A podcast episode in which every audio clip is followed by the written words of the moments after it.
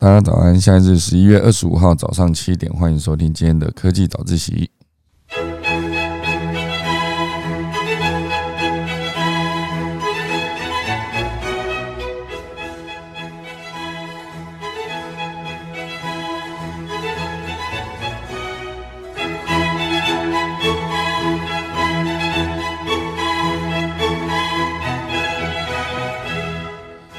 好的，今天第一则新闻要跟大家提到，就是一系列的跟电动车有关的新闻，包括英国啊，英国它修法规定，新的建案呢需要有充电桩啊才可以盖，然后这算是某种停电动车的一个举动。好，那当然还有另外一块，就是拜登也亲自去试驾了一个电动的悍马车，那还有一则是电动船的新闻。好，今天都第一则新闻，第一大段会分享给大家。第二大段呢，会提到是太空垃圾，好不好？因为现在地球外面已经有一整圈的呃卫星，然后有些卫星是服役中，有些卫星是已经退役，然后就还是在那个位置，看起来就很像土星外面有一整圈的那个环哈。所以接下来就有新创专门在思考如何清除这些太空垃圾。好，那第三则新闻呢，我觉得这也是蛮酷的，因为迪士尼 Plus 目前为止进台湾了哈，所以很多的新的作品会慢慢陆续的上架。那同时间呢，之前在 Netflix 上面上架的一些内容，因为合约到期到今年为止，今年年底，所以之后这些作品呢，全部都会去迪士尼 Plus 上架，Netflix 就看不到了。好，我们整个电串流影音大战，等下分享给大家。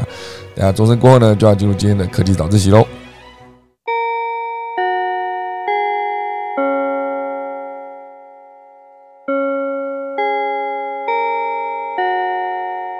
好，今天第一大段呢，会跟大家分享一系列跟电动车有关的新闻。好，英国，英国在二零二二年起，全新的建物将一定要装设充电车的电动充电桩。好，所以这些呢，如果一旦未来这个规定变成一个普及化的话，我就说，其实现在以我自己的，我有一个朋友，他就是专门在帮这个所谓的特斯拉电动车车主，哦，直接。帮他装在家自己可以充电的充电桩，好，他就是在做这个业务的服务。我接下来也许可以专访他一集因为觉得他一定是算是推广电动车的第一线。哦，他其实我面对一个非常庞大的问题，就是每次要装电动桩的时候，哦，电动车的充电桩的时候，哦，如果你家是一个独栋的豪宅哦，别墅啊，这是没问题，你自己在在自己在自己 自己在自己家里装好。可是如果说一旦你今天是大楼啊，你就必须一定要搞定管委会啊。如果管委会就是不让你装的话，其实你是任何一个人是没有办法直接装的。好，所以这件事情如果接下来英国政府开了这个第一枪，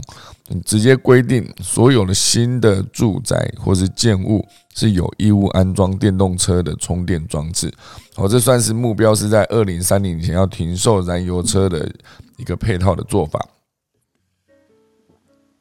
啊，预料呢，每年会有十四点五万处，将全新安装电动车的充电装置。我，这其实算是英国首相强生呢，呃，推出的一项新的法案。好，那这个未来都一定要装哦，所以呃，实施大规模装修出现呃很多停车位之后，哦，就是也必须同样设置电动车的充电器。好，这讲的就是包括住宅，包括办公室。还有超市等等的建物，哈，所以以后有可能你可以直接开去超市购物的过程中，车停在那边，也可以直接充电了，蛮方便的。好了，另外还有一块就是关于让电动车的驾驶人在外出时能够方便充电，所有的极速充电器也将导入非接触式的付款设备。好，所以很方便，就是未来。可以充电的点越来越多，而且充电的速度也可以越来越快。哦，就是讲它可以有一些快速的极速充电器这件事情。哦，所以呃，以他们目前为止的想法，英国政府在二零二一年的十月的时候已经表示哦，将针对电动车补助以充电站为主的基础设施，然后再直接投资六点二亿英镑。好，那以目前为止呢，英国境内有二点五万组的电动车充电器。哦，不过呃，英国的竞争及市场管理局有认为，在二零三零年之前呢，充电器的数量有必要扩大到目前的十倍，好，十倍，好，所以以目前为止有二点五万组嘛，他希望可以扩大到二十五万组。那英国在二零二零年的乘用车销售中，电动车的比例大概是百分之十，好，跟二零一八年的百分之二点五出现了大幅增长，大幅增长，好，增加从二点五变成百分之十。那所以接下来有充电需求的车子会越来越多，而且不只是充电需求，那充电快速这件事情也是一个很重要的点。好，所以这边当然有一个思考点，就是不知道二零三零年的时候，英国的空气品质会不会变得更好？因为毕竟当充电车越来越普及的时候，很多的排放废气的问题就不会再存在了嘛。好，好，这是其中一个关于电动车的一个消息。那以我之前，我前几天在划我的手机的时候，有看到一个消息，就是，嗯，有一个租特斯拉的车子的服务哦。其实应该严格说起来，应该有两个啦，一个是呃，Toyota 那个什么，哎，应该不是 iRent 系列，就是。呃，Toyota 和运汽车有推出这个服务，那还有另外一家他推这个服务的那个名字我忘记了哈。他其实就有讲到说，如果你要租特斯拉的 Model 三，它可以一天之内算你多少钱，然后三天或五天哦这种特别的长的时间，一天两天，应该说他用小时算，你租十二个小时好像是三千多，然后租二十四小时好像是五千多。哦，就是一个你可以租这辆车，然后它甚至还有一种打包的行程，就是假设你在台北租了这辆车，然后它好像就是呃两天一夜，然后有一个价格多少钱我有点忘记了哈，然后它那个价格是可以让你直接开到屏东，然后在那边住一个民宿哈一一个晚上，然后。然后好像还有再包了一些，比如说呃潜水的行程，然后最后再开回台北环哈两天一夜的这种行程，它是整个包套，就是里面直接包含一个住，然后好像还有在外包一个玩哈，这我细节没有看得很清楚，因为我快速划过去。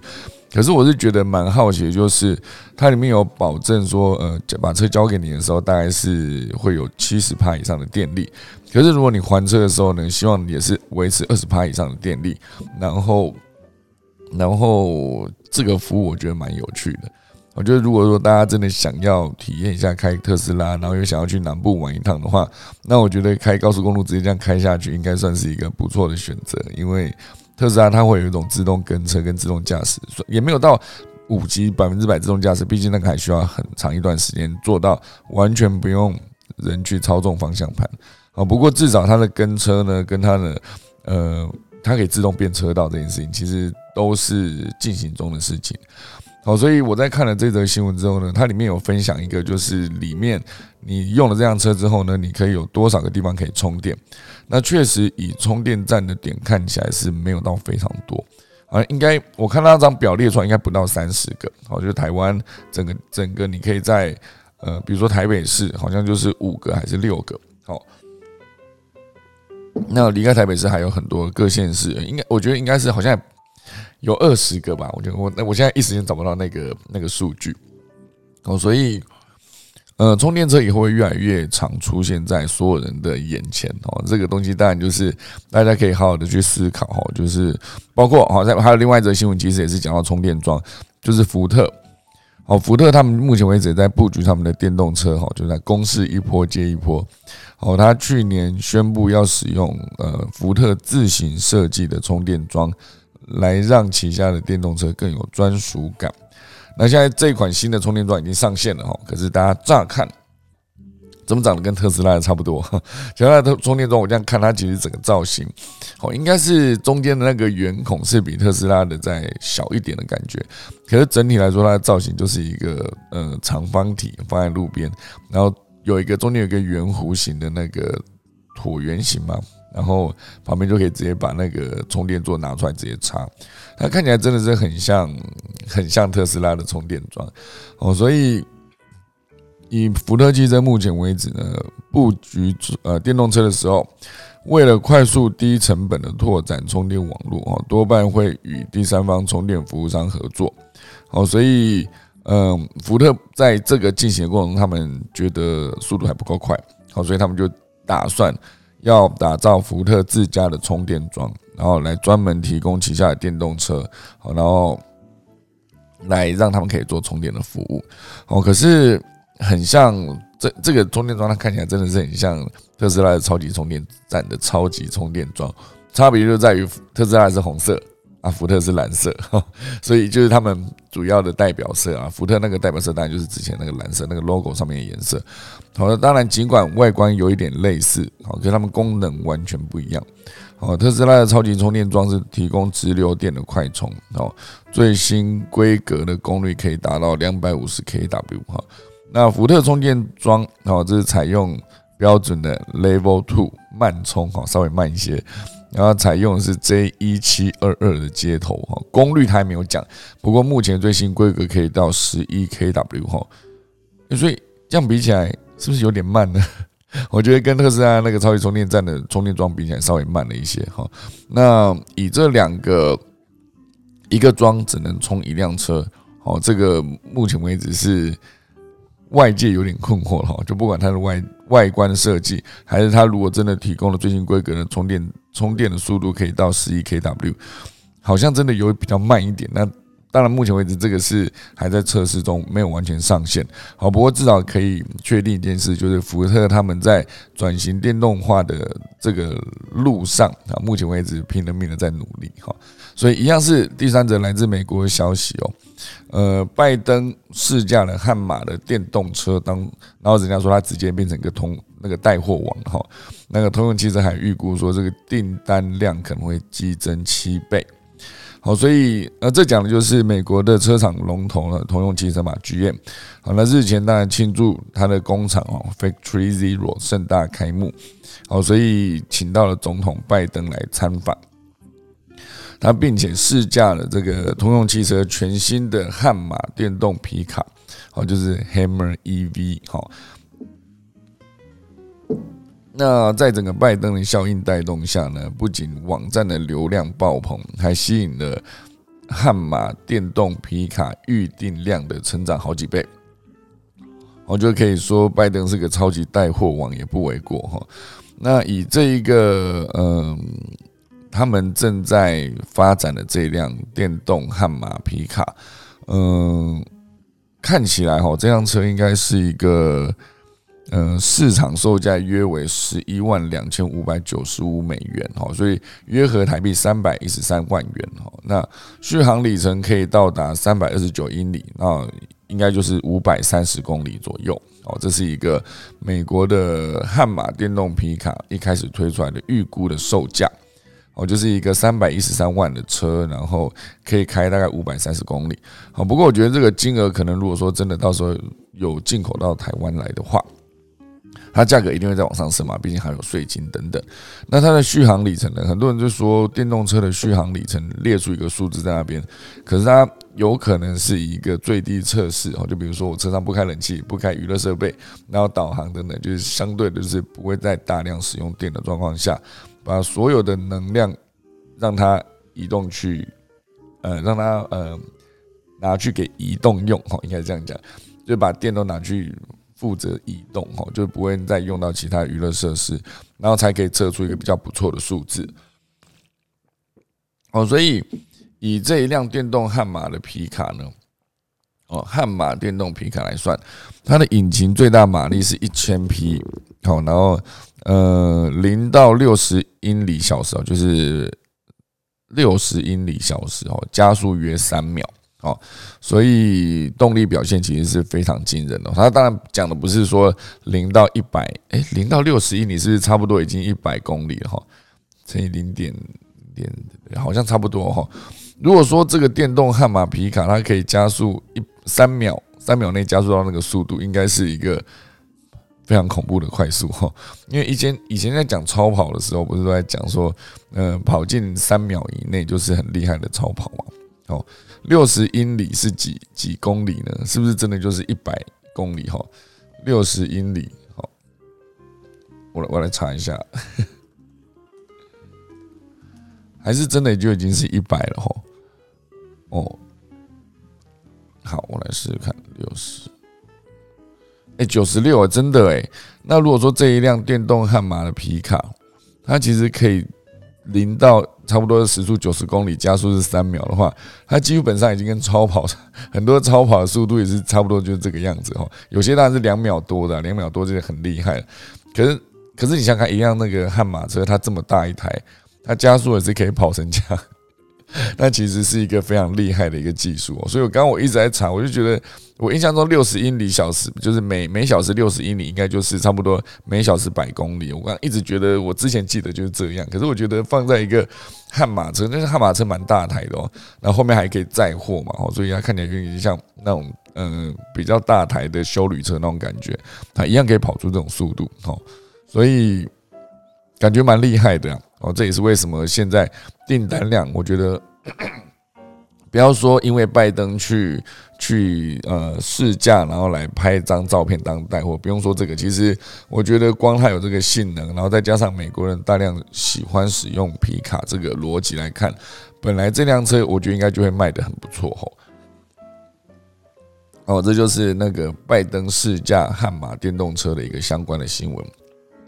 那最后面呢，在提到一大堆电动车之后呢，还可以再跟大家分享有一个电动船哦，电动船的新创叫做 ARC 哈，Arc 应该这样讲。好，就是成立还不到一年，它就已经吸引到非常多公司的投资哈。目前为止呢，它 A 轮融资已经募得了三千万美元哈，这个叫呃电动车的新创，而且。嗯，他目前为止就是得到了这些 A 轮的融资三千万美元之外，他还有其他的投资，整个加起来已经是三千七百万美元哈。然后这边有列出他的一个照片哈，其实非常的帅哈，这个船的流线型非常的好哈，他感觉就是直接把一个电动化的浪潮从陆地上跑的电动车，直接转向海上航行的电动船。哦，所以这个短时间内已经迅速吸金的能力，已经是可以让大家看出，接下来电动船也有可能变成一个潮流哈。就是很多投资人看好电动船嘛，我觉得以船来看，嗯，他感觉就是有钱人会买的玩具哈。就是像我之前看那个很很久以前有看那个呃润泰集团哈，就是呃怡眼良，他就好像那个时候。不，那个应该有十年前，十几年前吧，他就拥有一艘好像是台湾最大的帆船哦，就是一个呃长度非常长的一艘帆船哦，就是感觉只要讲到船，应该就是要不然就买游艇嘛，要不然就买大一点的单轨的帆船。其实感觉好像这都是有钱人可以去玩的一个玩具。好，所以接下来有没有可能这个有钱人玩具会直接来买这一条叫做哦这一艘 叫做？Arc One 哈，ARC One 哈的这一艘，他们目前为止研发的第一艘船的电动，我觉得以电动这个逻辑来看，说不定它到时候加速也可以非常的快。好，所以这一艘船呢，它大概就是二十四英尺，那一英尺大概就是三十公分嘛，所以二十四英尺，二十四乘以三十，然后就是它最终那个呃，差不多七百多公分，七百多公分。呃，三十，对啊，七百多公分，七百多公分的一个船，七公尺长啦，总要这样讲。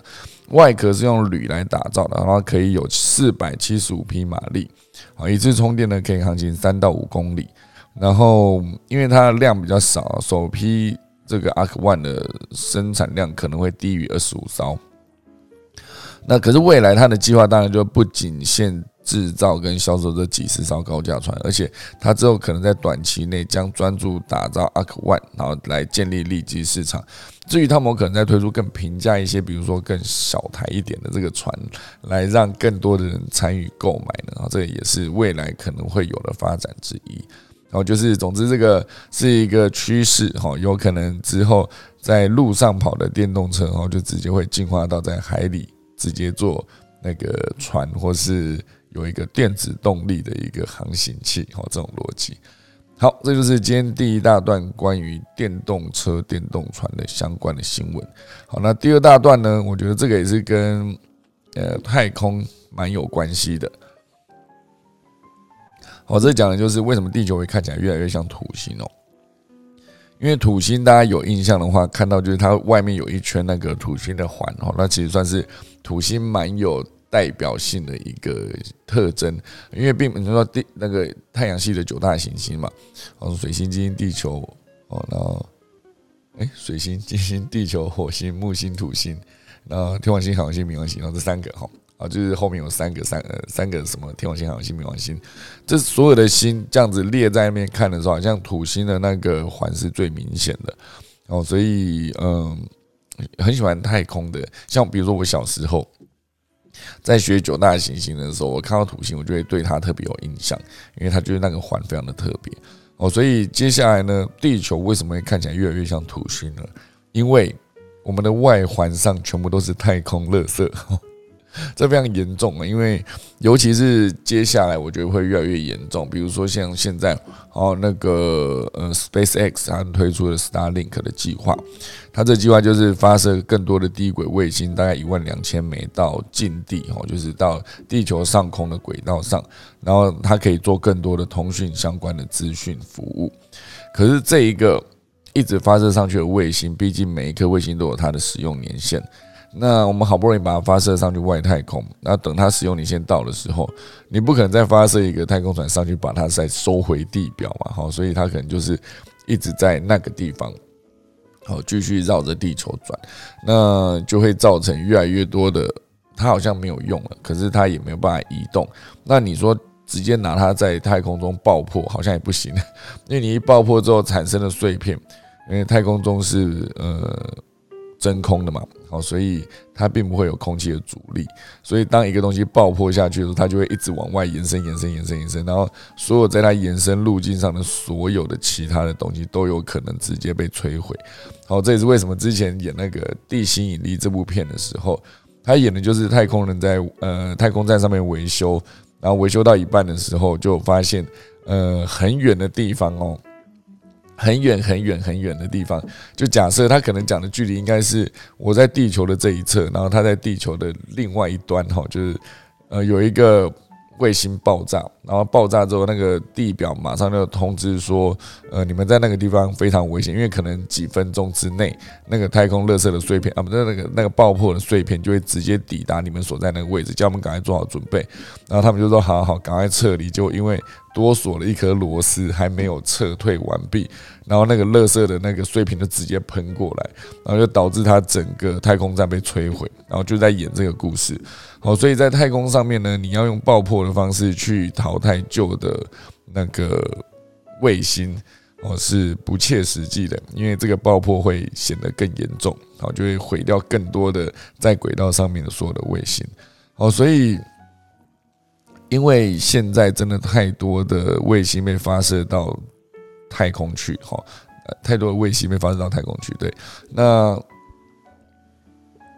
这些装备如果没有被回收的话，就是产生严重的垃圾问题嘛。而且，呃，科学家甚至预测地球外观将变得跟土星一样啊。只不过这些是由太空垃圾环绕的。那这里有个犹他大学教授有要出来表示说，虽然大部分人类送到太空的设备哦，最终都会被吸回地球大气层时烧毁哦，但是还是有一部分会遗留在太空。我觉得其实讲到我们台湾的大气层，其实算是一个真的能够让人类生命存生命存在一个很重要的，因为毕竟大气层在那边，那在这个里面就是有氧气，人就可以生活嘛。那很多会进入地球的，比如说一些小行星，非常小小行星，它直接通过大气层时候会经过高温的摩擦，然后就直接烧毁。这也是为什么后来我们看到流星嘛。好，所以。很多的太空垃圾，就是当它已经失去动力的时候，它有可能被吸回大气层烧毁。然后，可是因为你发射上去的数量越来越多嘛，所以当他们这些还没有被烧毁的这些太空垃圾留在那边的时候，它感觉就很像是地球的轨道外面的那一圈，就所以导致最终地球的外观看起来像土星一样，只不过是被垃圾环绕，就听起来有点。凄凉哈，那欧洲太空总署有指出，大概有一点七亿块，好大于一公里的太空垃圾碎片已经进入轨道，好一点七亿块。那其中大约有六六十七万个直径大于半英寸，好半英寸，所以那个太空垃圾里面就是半英寸，大概就是一点多公分，一点多公分的这些太空垃圾，因为它已经变成算是碎片了嘛，好。所以目前为止，随着 Space X 啊跟蓝色起源，就是呃 Blue Origin 那个亚马逊的太空的服务，那他们都有在发射自己的卫星嘛？那地球的轨道比以往任何时间都更加的繁忙，哦，所以就意味着更多的卫星正面临连锁碰撞的风险，哦，所以一旦碰撞就会导致更多的更小的太空垃圾，哦，所以现在太空太空科学家们呢正绞尽脑汁来思考解决方法。那一般有认为说，诶。你虽然地球外表就是到了太空的时候是真空的，可是磁力这件事情还是可以拿来当做一个呃可用的解决方案，所以用磁铁来捕获太空垃圾也是一个目前就是蛮夯的一个手段。好，所以有一篇呃《自然》杂志上面有一篇文章就来解释，透过机械机械手臂的末端旋转磁铁，以产生一个涡流的现象。然后，当移动中的金属导体跟磁场垂直相交的时候，金属片的运动速度就会减慢。然后，透过磁场与金属相交，甚至还可以达成减速哦，就是可以控制减慢太空热色的速度。那当它减慢的时候，我觉得应该相对就比较好聚集跟整理。然后到时候真的，因为毕竟它的虽然它的数量很多，一点七亿块大于一公里哈，可是一公里其实真的也不大。就是它如果说真的，一旦就是进入我们的大气，它直接烧毁，其实对人类来说不是太大的影响，因为毕竟它并不是一个小行星嘛，好，所以这边就有一个太空垃圾回收厂正式开张，它是一个瑞士的新创，它名字很酷，就叫做 Clear Space 啊，Clear Space，Clear 就是清除嘛，哈，Space 就是太空，哦，它专门制的一个部分就是低轨卫星的碎片，啊，它专门在。制这个低轨卫星的碎片，呃，这篇新闻是呃，Take Orange 就是科技报局面报道的哈。它里面第一第一段写的很酷，它就是台词写的是陪你去看流星雨落在这地球上哈。这是那个之前呃 F 四最红的时候哦，大概两千年吧，二十一年前 那个流星花园的主题曲哈，就叫做流星雨哈。那歌词听起来很浪漫啊，可是这都是过去式了。好，随着人类太空活动越来越频繁之后，人们约会的时候看到了流星，其实可能不再是外面的来的小行星，直接然后透过与大气层的摩擦烧毁，可能看到很多的都是太空垃圾哈落在地球上。不过它当然还是会烧毁了哈。所以，为了拯救大家约会呢，还大家一片干净的天空哈，就是这个在瑞士的公司 Space 啊，Clean Space 啊，Clear Space，它就就此诞生。它是成立在二零一八年，然后在二零一九年呢，跟欧洲太空总署确认合作，预计将在二零二五年呢，成为第一个前往太空清除轨道上各式各式碎片的团队。好，所以。这边当然讲了，底下有举了一部电影，然后就是他有讲说电影的威胁其实真的都是真的，就像我刚刚讲的地呃地心引力那部片，还有其实呃那个星际效应里面也有演到，就是地球上方有非常多的卫星存在这个画面，好，所以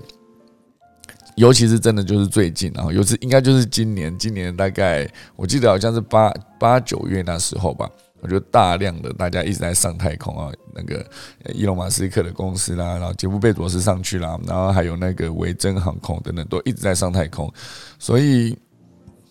呃，未来会越来越多的太空垃圾就存在在地球外圈的那个轨道上。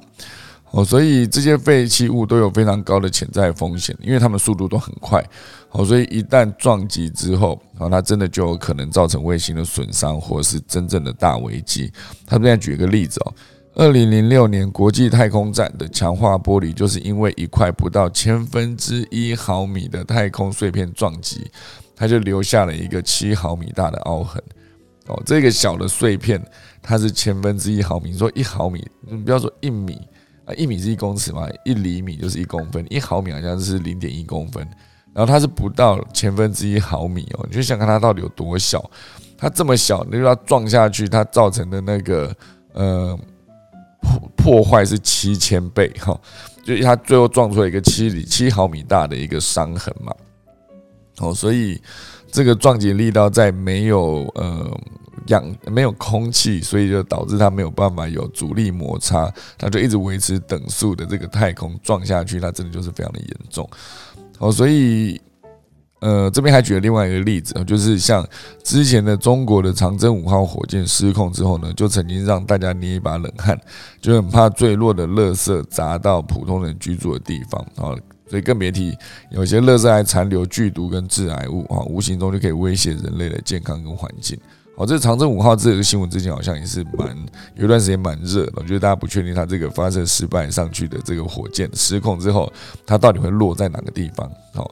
所以，以这个 Clear Space 跟欧洲太空总总署，他们当然就是希望可以手牵手做太空的垃圾回收，哦，就是为了避免大家乱丢垃圾，好，所以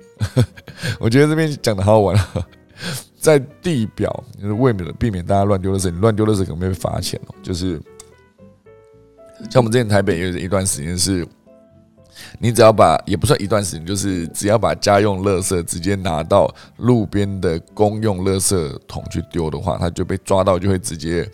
罚钱，而且罚的还不便宜哦。然后这中间可能还会有人在旁边偷袭，就是发现一旦有人拿着比较大包一点，就是他感觉就是，因为你可以想想看，路上那种垃圾桶就是专门否那种，我今天喝饮料喝一杯，喝到诶，喝完了，直接诶，路边有个垃圾桶我就丢一下这样。他是我手上拿着的东西，或者说我吃一块炸鸡的鸡排，然后它有一个纸袋嘛，啊，纸袋吃完就丢在那个路边的垃圾桶，可以，它是正常的使用情境。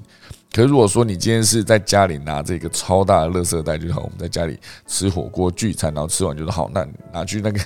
巷口丢，这样好，这样就不行，好，这样被抓到的话就会重罚，因为这个行为是不对的嘛，好，所以以一个呃，在在台北，如果你要丢垃圾，可能就是需要买一个台北市专用垃圾袋，就是用这种方式来督促大家可以。减少垃圾，就不要这么多大量使用塑胶袋！因为毕竟你那个塑料袋要钱嘛，所以你尽可能每一次要丢的时候都把它装到最满，然后再拿去丢，就相对的比较省一些。好，所以我觉得制度有可能会改变很多的现状。好，所以有没有可能以后就是要规定说，如果你要发射卫星，你要发射一颗上去，你要收三颗回来，类似这种？这讲的有点夸张，就是你要使用这个地球外面的这个轨道的话。那你就必须有清理地球外面轨道上面的一些垃圾的一些义务，好，所以当然你很难分辨说哪些是诶，这不是我发射上去的，所以我不要清，这样也不能这样讲，就是有没有可能以后变成一个配套措施，就是你需要多做这件事情才可以让你发射，好，当然这些都还在各国都一定还要经过非常多的协调跟沟通跟努力，才能把这件事情完成，好。所以以这个 Clear Space 目前为止跟 ESA 哈，就是欧洲的太空总署哦，因为美国的太空总署叫做 NASA 嘛，NASA 好，那欧洲的就是 ESA 哈，就是美呃欧洲太空总署，他们就签了一份合约，然后准备执行一个叫做。Clear Space One 啊的任务，然后就是有一台实验性质的四臂、四只手臂的机器人上太空去清扫，好，就是呃 ESA 在二零一三年发射的织女星这个运载火箭时留下了一个重达一百公斤的巨型太空垃圾，哦，在太空上面呢，垃圾达到一百公斤等级已经是个巨型的太空垃圾，因为毕竟刚刚讲的就是什么。一毫米啦，哈，然后十毫米这种比较小的，那一百公斤相对相对一定是比较大。那一旦不小心它就是被某个碎片碰撞，然后移动之后，它所到之处，我觉得应该就是寸草不生的，应该就是所有东西都会被摧毁，因为它很大嘛。你这样看，刚才一个呃不到千分之一毫米的太空碎片击中，就会留下一个七毫米大的凹痕，这是个七千倍的重量。那这个一百公斤乘以七千倍不得了啊！七千倍，一百公斤，七千倍，七千倍，七万，七十万它会造成一个七十万公斤的一个杀伤力。在太空中，到底有谁能够承受一个七十万公斤的一个杀伤力哦？所以一定要赶快把这种类似这种比较大的。那个垃圾回收回来，好，所以接下来这个 Clear Space 就可以透过机械手臂，然后还有导航系统搭配人工智慧去操纵机器人执行任务。然后假设这次任务成功呢，就能开启太空回收业的新纪元。哈，所以现在真是一个满天都是小垃圾等等着大家来过来清的一个状态。哈，所以很难想象这个回收这个事情在地球表面会一路做到。外太空，真的是垃圾，就是从外太空掉到地表，应该是这样讲。哦，所以这个新闻我觉得蛮有趣的，就是不只是海洋需要清理啊，连太空都需要清理了。好，那这边讲到太空，还有另外一个新闻，我觉得可以分享一下。不知道大家有没有看过，以前有一部片叫做《世界末日》。好，《世界末日》我之前好像也提过嘛，他就是布鲁斯威利演的。那他演了一个主要的剧情，就是呃，NASA 发现了一颗。呃，小行星它很有可能会直接撞毁地球，因为它太大了哈，所以他们就思考说，要要呃要请一批人直接带一个钻洞的团队上去这个小行星上面钻一个洞，然后把那个核弹埋在那个洞里面，然后让核弹在小行星的内部爆炸，爆炸之后呢，小行星就会分成两片，分成两片的时候，它就会直接刚好掠过地球的轨道，就不会直接撞击人类生活的这个地球这个空间。好，不过剧情当然是这样演的。好，所以他们为了要找寻这一群钻洞的人呢，他们就找到了布鲁斯威利。那布鲁斯威利在戏里面演的是一个在钻油井的一个人。好，所以他一开始电影的开始就是直接在一个钻井平台上面一个直升机降落，然后就是布鲁斯威利就是被要求说要去做这件事情。当然这件事情有一个 bug 了哈，就是很多人思考说，你要把这一批钻洞的工人送上太空，就必须训练他们变成太空人。那把一批完全不是太空人的人，然后他们是来钻洞的嘛？你把这一批人训，把钻油工人训练成太空人，到底是这个事情比较难哈？训练成太空人难，还是请一些专呃，请一些那个太空人去学习如何钻洞？他们之前就是在记者会的时候被问过这个问题，然后导演一时间答不上来，就是你这个逻辑设定上面，当然他是为了要。让这个故事更有张力嘛，可看性。好，所以他当然就希望。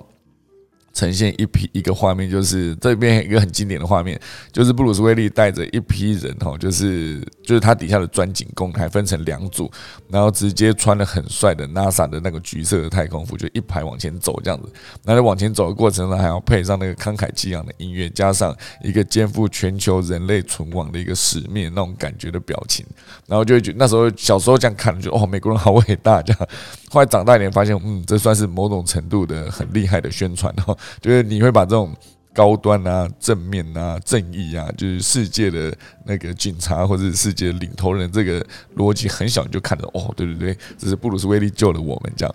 可是当然，我那时候看这部片的时候，我自己的想法就是，因为最后面他救了大家，他有一幕就是很经典，他真的就是直接进了那个小行星，然后他他让所有人撤离，可是他自己留在那边手动引爆那个核弹。然后手动引爆核弹的时候，就是有一幕。按下去的时候，就有那个人生跑马灯这样跑出来，就是他跟他女儿之间的所有的回忆的照片，就是跑跑跑，一幕一幕这样闪过去。好，所以这个画面算是我第一次知道什么叫人生跑马灯啊，就是很多之后你就会发现很多电影会用这种方式，哈，就是人生跑马灯来代表说这是最后一刻内心会想到的东西。好，这当然就是布鲁斯威利演的这一个剧情了。可是这件事情呢，有没有可能之后？变成一个真正的事情，因为确实是有发现真正有可能会撞击地球的小行星，一颗直径大概三百公尺的小行星。哦，这这这边讲的应该就是说，呃，如果接下来真的有一个，这边讲的是有一个小行星系，就是叫做 D I D Y M O S 哦，应该是 D D M O S 哈，就是如果说它真的之后撞进了地球的话。它其实是一个很危险的，因为呃，这个小行星它的编号是六五八零三，哦，它的直径大概七百八十公尺，哦，然后而且还带了一个一百六十公尺的伴星，哦，如果说那个伴星是陪伴的伴，哈，如果一个直径七百八十公尺的这个小行星撞到地球并爆炸的话，它的能量是典型核弹的好几倍，就可以摧毁人口稠密地区，并造成数万人的伤亡。好，所以如果哈，如果今天这个小行星再大，直径超过一公里的话，它就足够引发全球性的灾难。好，虽然呢，科学家已经尽可能追踪威胁地球的近地天体，但是还是很难 很难很难保难保不会有漏网之鱼。哦，所以比起被动防守，近年来很多科学家都提议主动出击，在小行星还没有抵达之前，就先去解决这个小行星哦，就不是说真的就是一定要派两组人上去挖一个洞，然后去埋一个核弹，然后让它爆炸毁掉。不是，它其实可以有机会的方式是，你直接可以去撞它，撞一下它，让它改变路径。好，这可是这当然需要非常精密的计算的哈。这其实好像之前有一部片，他就在演那个计算这件事情，都是三个女生，呃，就是工程师在 NASA 的故事哈。呃，忘记这部片叫什么哈？呃，女性电影哈。计算哈，这部片叫做《关键少数》哦，它讲的是一个天才科学家，就一组了哈，一组科天才科学家哦，就是他们那时候还在演那个非洲的呃黑人女科学家打破种族跟性别藩篱的故事，那就有三个黑人女性，因为他们在计算这个领域非常厉害，所以他们就是在当时哦，就是。帮那个呃算出帮 NASA 算出正确的轨道这件事情，然后解决他们很大的问题。然后那个演的东西是一九五三年哦，是一个电脑还没有投入正式使用的年代。他讲的就是非裔的女科学家凯瑟琳强森跟其他非裔的女科学家好几个人在太空总署担任职位的时候，用纸笔好完成庞杂且枯燥的数学计算，然后来让这一些。呃，太空的任务可以顺利的完成，这其实是一个二零呃哪一年的时候他有得奖嘛？是不是？哦，OK，好，所以总之呢，呃，我觉得计算这件事情是非常困难的，所以这个就算你是直接要派一颗卫星哈，是直接去撞那个小行星，让它改变它的位置跟轨道，这相对也是一个非常需要精准计算的一个议题。好，所以科学家当然就是主动提议、主动出击嘛。所以以 NASA 好多年来第一个小行星防御测试的任务就这样登场。好，耗资三点二五亿美元的双小行星，然后重定向测试。哈，就是这个探测器呢，将以每秒六点六公里的速度撞向这个呃一个小行星。哈，直接用每秒几分之一公里的速度来改变天体的速度，然后。就可以改变这个外面的小行星六五八零三的轨道哈，就六五八零三，就我刚刚讲那个哈，D D MOS 那个小行星，虽然转变看起来非常的小，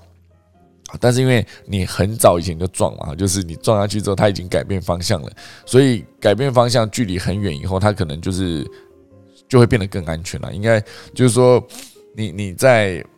呃两个人哈，就是可能我我往正前方跑。然后你在我的侧方，呃，可能四十五度哈，我们可能移动五五五步的时候，你觉得还蛮近的。可是如果你移动十公里之后，我往正前方跑，你往四十五度跑，你移动两个边呢分别移动十公里，那距离就会拉得非常远哈。就所以这哪怕只是角度一点点的改变，你只要跑的距离很长，它其实就会导致最终两个的距离会非常非常的远哈。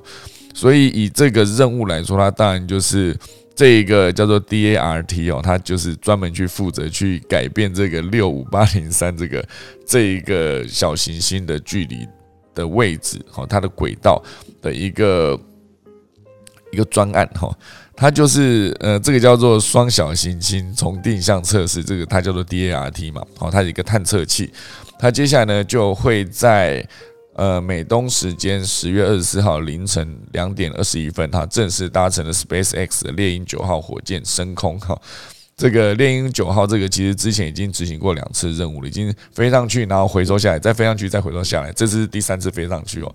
哦，SpaceX 真的很省啊！以前 NASA 发射一次就会直接落海，就是把那个那个火箭直接降落到地表的时候就回收就没办法用。然后可是 SpaceX 专门就是哈，我落地下来的时候，我经过精准的计算跟不断的测试，我可以让我的那个卫星啊，就是那个火箭推进火箭在。落回地面的时候，可以维持保持一个直直立式的方式降落在一个降落平台上，而且它平台也很小，所以它经过精密的计算跟无数次的失败之后呢，它的猎鹰九号这个火箭终于就是可以快速的上上到太空上，再降落回地表。它可以无限次，也没有到无限次，可以多多呃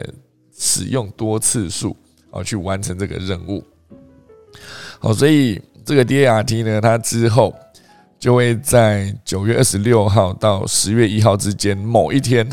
他就会去撞到那个那个几号？六五八零三哈，这个小行星它撞下去之后，虽然改变它一点点的角度，可是，在经过长远的距离计算之后，它就会离地球非常的远，就不会再撞到地球了哈。这算是一个他们进行的一个任务。那这件事情呢，因为毕竟大家会直接想到世界末日嘛，它是一个一九九八年的电影哦。大家想想看，那时候几岁哈？诶，芋头叔进来没？芋头叔那时候 啊，非常的小哈，啊不在哈。总之，它就是一个一九九八年的电影。然后这个电影呢，哦，现实生活中，好，现在大家就去思考说，这个 DART 它在上线要上去。撞击这个小行星的时候，它的概念上是确实有点像世界末日啊。所以这一次发射火箭的时候，NASA 本来还有邀请布鲁斯威利来观礼，这样就是说，毕竟跟你之前演的有点像嘛。反正最终布鲁斯威利好像是没有来哈，他婉拒哈，布鲁斯威利没有去。不过我觉得以那个呃世界末日那部片演的，但最后呃布鲁斯威利在。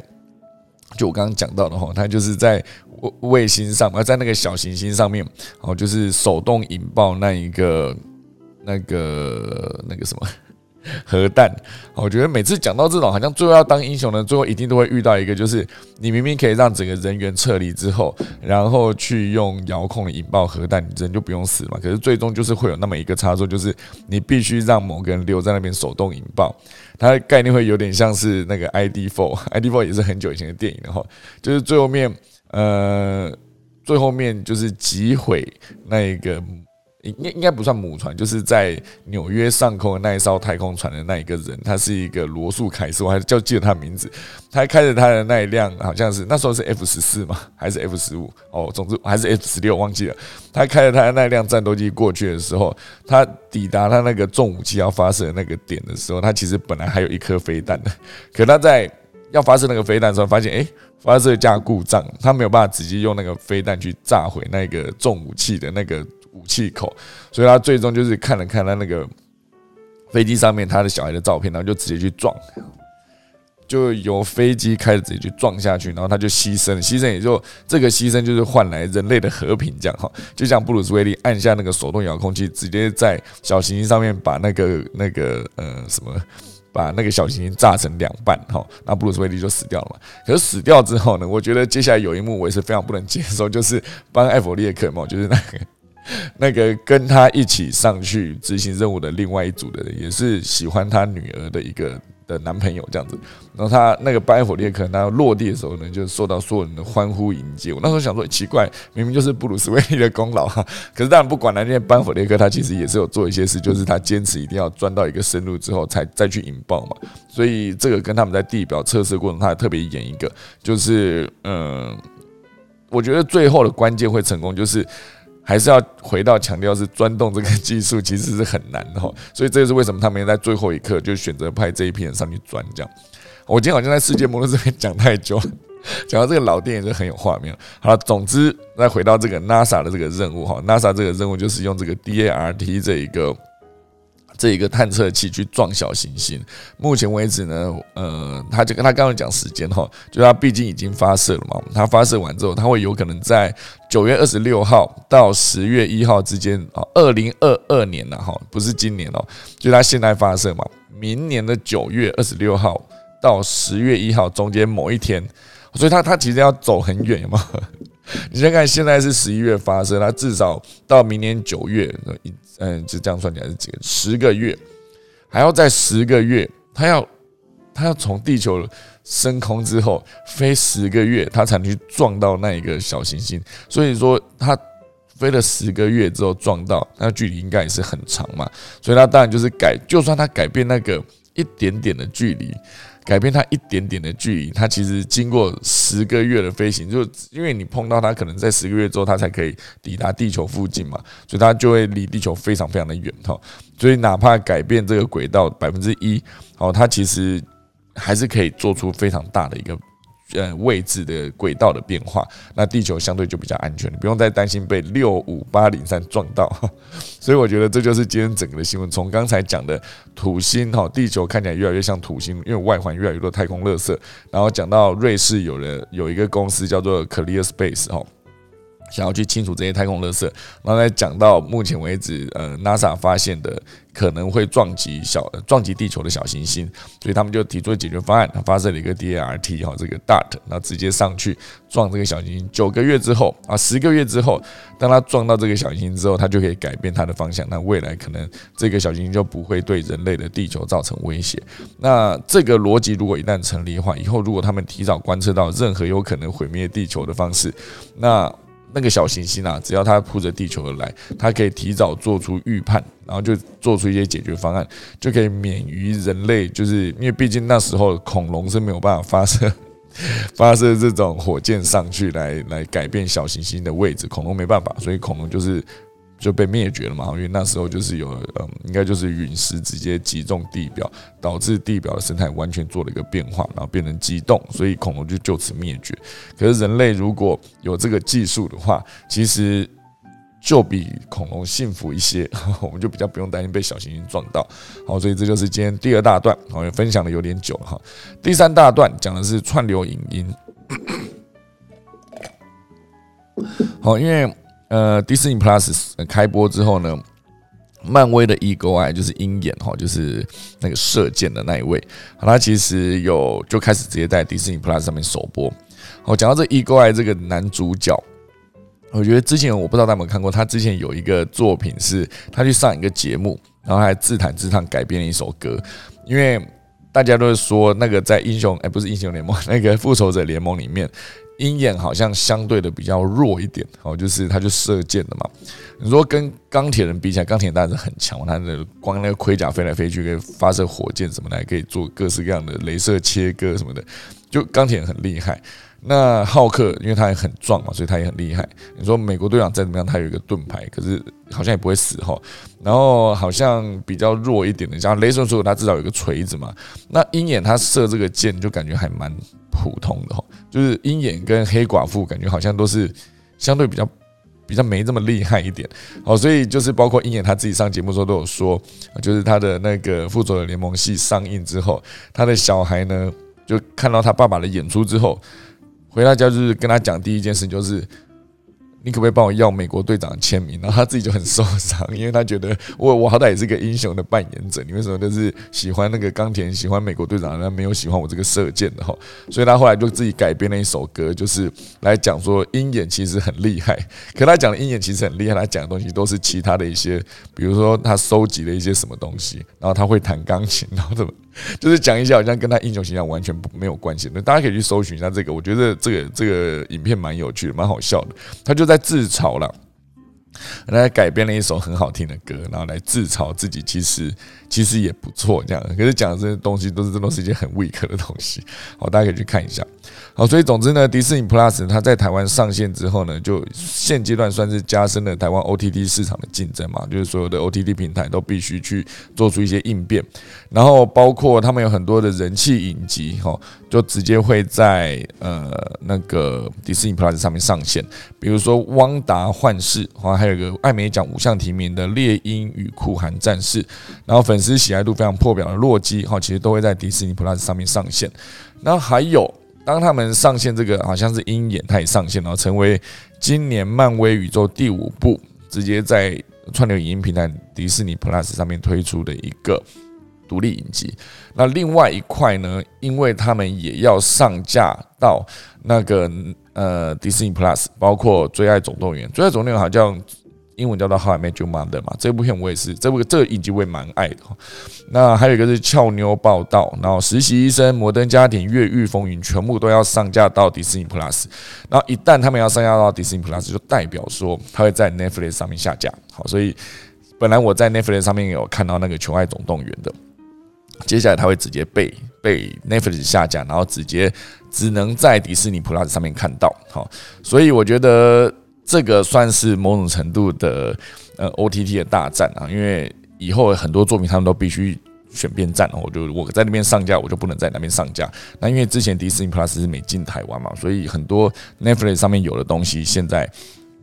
以后都会消失吼。所以嗯，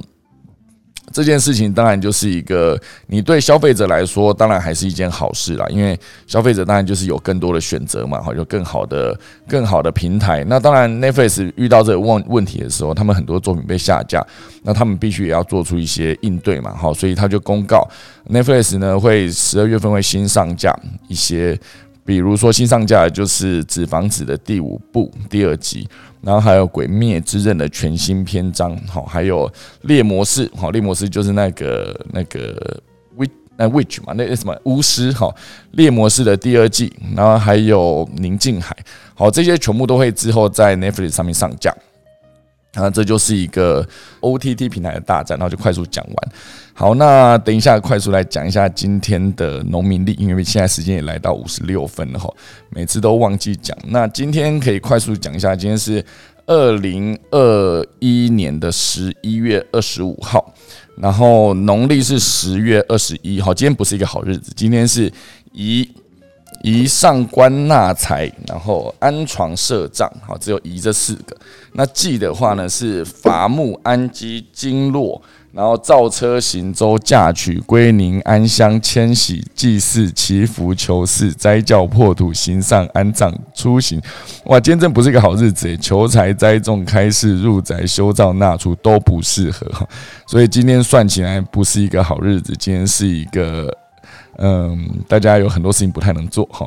那也可以提供一下。今天是因为是十一月二十五号了嘛，所以距离二零二二年呢，就是剩下三十七天了。哦，就是我们再过七天，诶，再过诶，再过六天就进入十二月了。那进入十二月之后呢？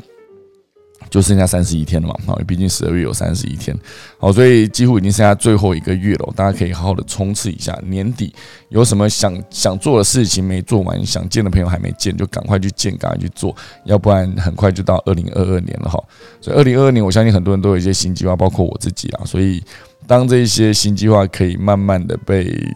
被做完做出来，我觉得整个二零二二年就很期待哈。就我们看看能不能。先约定一下，就是在二零二二年的十月一号之前。我为什么讲十月一号？就是刚才那个 D A R T 的 Dart，他他可能会去撞到那个小行星哈。当他他这么努力花了十个月去撞小行星的这过程中，我们应该也不能不能混啊。所以不知道为什么就开始跟这个小行星，就是会跟这个那个那个探测器就做起了一个约定的感觉哈。所以呃，我觉得以那个呃二零。二零二二年哈，就是我自己想做的事情啊，就是其实蛮多的哈，就是到时候可以跟大家好好的 分享，好不好？那以上就是今天的科技早自习啦，好像太早讲了，讲完就是剩下还有两分钟。我刚的那个那个 OTT 的那个，其实很快就讲完。其实我今天收集了很多的新闻啦，那有些新闻它其实没有办法变成一个归类哈，就比如说，嗯，哇，它真的好多，哦，有一个咖啡哈，就是黑。黑什么咖啡？黑沃咖啡哦，他们是五年内营收要做到破亿这件事情。这我我这个新闻我也很想讲，因为他还是在讲新零售嘛，如何做出更好的那个资讯的进步。然后还有一个就是，嗯，这是什么？好，搜狗中校搜狗，它目前正在进行改装，它大胆的把化妆品移到十二楼，把女鞋移到二楼，这件事情却能让单月的业绩成长。这个做法蛮特别，我也蛮想讲，可是。好啦，时间就是不太够哈。那总之，这就是今天二零二一年十一月二十五号的科技早自习。待会我就要打个下，打完下课钟就先结束今天的前面的节目喽。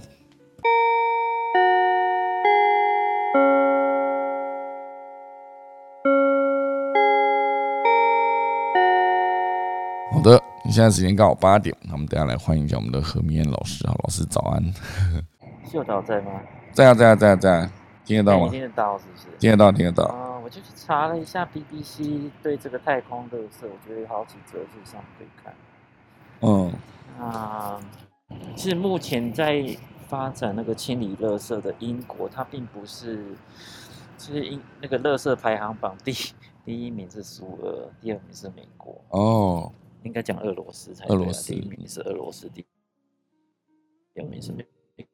国第三名是中国了，英国还不在排行榜里。嗯嗯嗯。不过这乐色确实是比较麻烦，因为有那个有那个安全性的问题。嗯，它其实有九呃，就是它包括那个碎片跟那个卫星的残骸，可能还有火箭残骸，大概有九十万片。那它飞行速度事实上非常快，大概是六万公里，将近是二十五倍、二十倍到二十五倍的音速。嗯，所以它比较麻烦的是说，呃，其实它有可能危及未来太空任务的安全。嗯，这是其中一个。那第二个是它现在留在上面也很麻烦，所以现在大概发展几种，像，呃，大概想一些办法，比如说像那个磁铁去吸它，嗯，或者用鱼叉去发射。那他们发射完以后，事实上是要用一些网子去把它收集起来，收集起来以后，在它。回到地球的某一个大气层的时候，有机会一起燃烧掉。目前大家想的办法是这样。那听说呃，英国这一个任务会二零二五年开始去试行，看看有没有可能比较大型的去回收的活动。我觉得这东西应该也蛮重要的。嗯，那所有的法规都比较落后啦。我觉得其实太空任务现在一开始起来，应该开始的法源应该要要求他们就直接看未来怎么回收或者有追踪。像美国现在追踪的太空碎片大概是二十。万片，那总共有九十万片，可能也不是完全是他们发呃留下来的。那这部分怎么样去追踪，以后还能够再回收，确实是现在很大的问题。这是我看到一些资讯的分享，大家也可以去查找 BBC，好，我要学一下后面那个动物新闻，嗯，找一下关键字太空乐色，嗯的报道。OK OK，好的，老师应该还是在高铁上，对不对？对对，所以应该断断续续，因为在在苗栗段。哦，刚好在苗栗段。我觉得高铁应该好像都是会断断续续啦，对啊。所以好，我们还是感谢老师今天的分享，因为毕竟老师还是先坐一下高铁哈。感谢感谢，好的。那我们看看那个芭比，芭比来讲一下。哎，啊，你竟然没有说 A 开始？哎哎，今天跟大家分享一则是呃丹麦的哥本哈根大学研究人员的论文。然后他他们研究的现象是寄生在母苍蝇上面的一种真菌，他们把它称为丧尸菌。我不知道这是不是中中文翻译的问题。然后，因为这个过程是，呃，母苍蝇一旦被这个寄生感染之后呢，这个菌它会吃光它的器官，但是保有就是完整的躯壳。哇！啃光之后呢，再从这个尸体的孔洞散发就是感染的孢子，然后还有一种催情的荷尔蒙的气味，吸引公苍蝇来监视，然后再靠。交配这个连接，让公苍蝇回去散发孢子给其他的亲朋好友。然后母苍蝇它一旦感染这种真菌呢，除了会在一周内体内被啃食光之外呢，在它死前还会被控制大脑，它就是会不断的往高处爬，然后让这些真菌的孢子可以在制高点的时候喷发，然后可以感染更多的苍蝇。哇！然后在这些被感染的苍蝇尸体呢，散发两种引诱昆虫能力很强的化合物。那虽然孢子它在母苍蝇死后两个小时内才会从身体出现，但是公苍蝇更喜欢它们死后一天以上的味道，就是吃的比较重咸一点。对这则论文有兴趣的朋友，就是可以搜寻《Life Science》的报道观看。嗯，以上跟大家分享。哇，这个细菌好用心哦，是不是这样讲？很有目标，很有目标，但是为达目的不择手段的感觉。可是可以控制大脑，蛮厉害。就是怎么做到的？他在他死之前，他就是一定会一直往高处一直爬，嗯，然后让他的那个孢子可以散发的，就是更广泛这样子。嗯，好了，那现在就是八点七分了，大家赶快去吃早餐。好的，今天就谢谢大家了，好不好？我等下打下个钟来结束今天的节目喽。